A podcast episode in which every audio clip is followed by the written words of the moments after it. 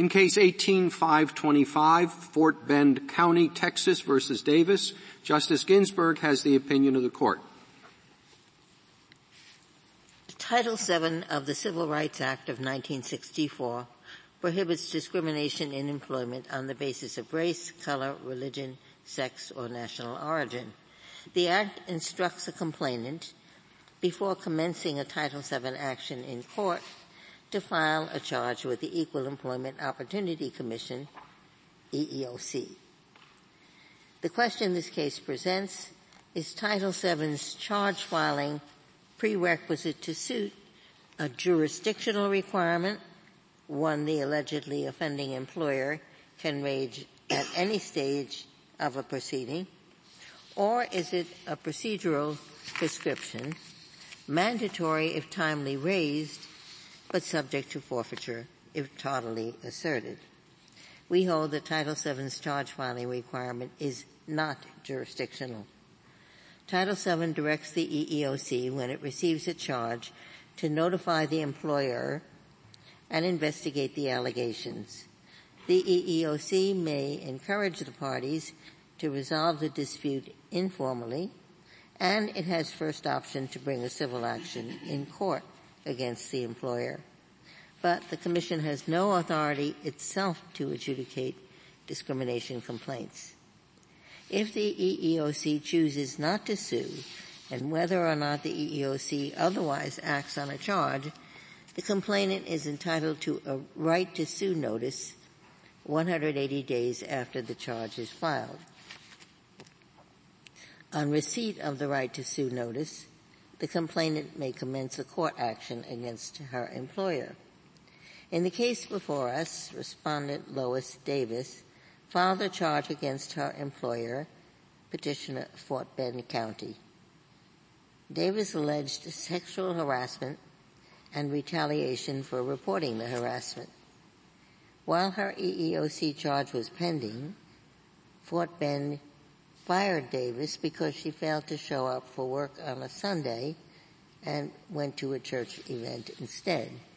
David, Davis attempted to supplement her E E O C charge by handwriting religion on a form called intake questionnaire. But she did not amend the formal charge document. Upon receiving a right to sue notice, Davis commenced suit in federal district court alleging discrimination on account of religion and retaliation for reporting sexual harassment. After years of litigation, only the religion-based discrimination claim remained in the case. Fort Bend then asserted for the first time that the district court lacked jurisdiction to adjudicate Davis's case because her E E O C charge did not state a religion-based discrimination claim. The district court agreed and granted Fort Bend's motion to dismiss Davis's suit. On appeal from the dismissal, the Court of Appeals for the Fifth Circuit reversed.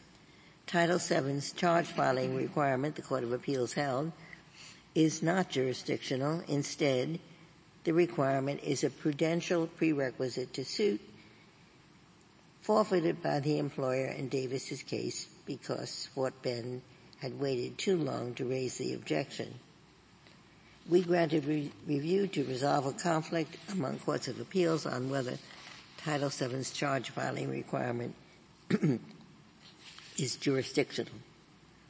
The term jurisdictional, in the main, is properly reserved for prescriptions delineating the classes of cases a court may entertain and the persons over whom the court may exercise adjudicatory authority.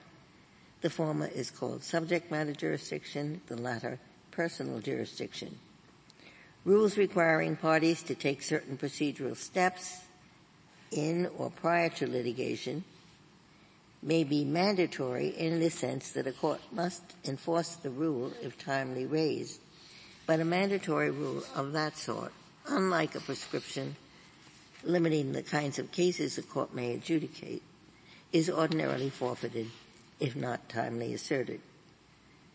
Title seven's charge filing requirement is of a character generally identified as a claim processing rule, The requirement is stated in provisions of Title seven, discrete from the statutory provisions empowering federal courts to exercise jurisdiction over Title seven actions. It is kin to prescriptions the Court has ranked as non-jurisdictional, for example, directions to raise objections in an agency rulemaking before asserting them in court, or to register a copyright before suing for infringement. For the reasons just stated, explained more completely in our opinion, we affirm the Fifth Circuit's judgment allowing Davis to pursue in court her religion-based discrimination claim. The Court's opinion is unanimous.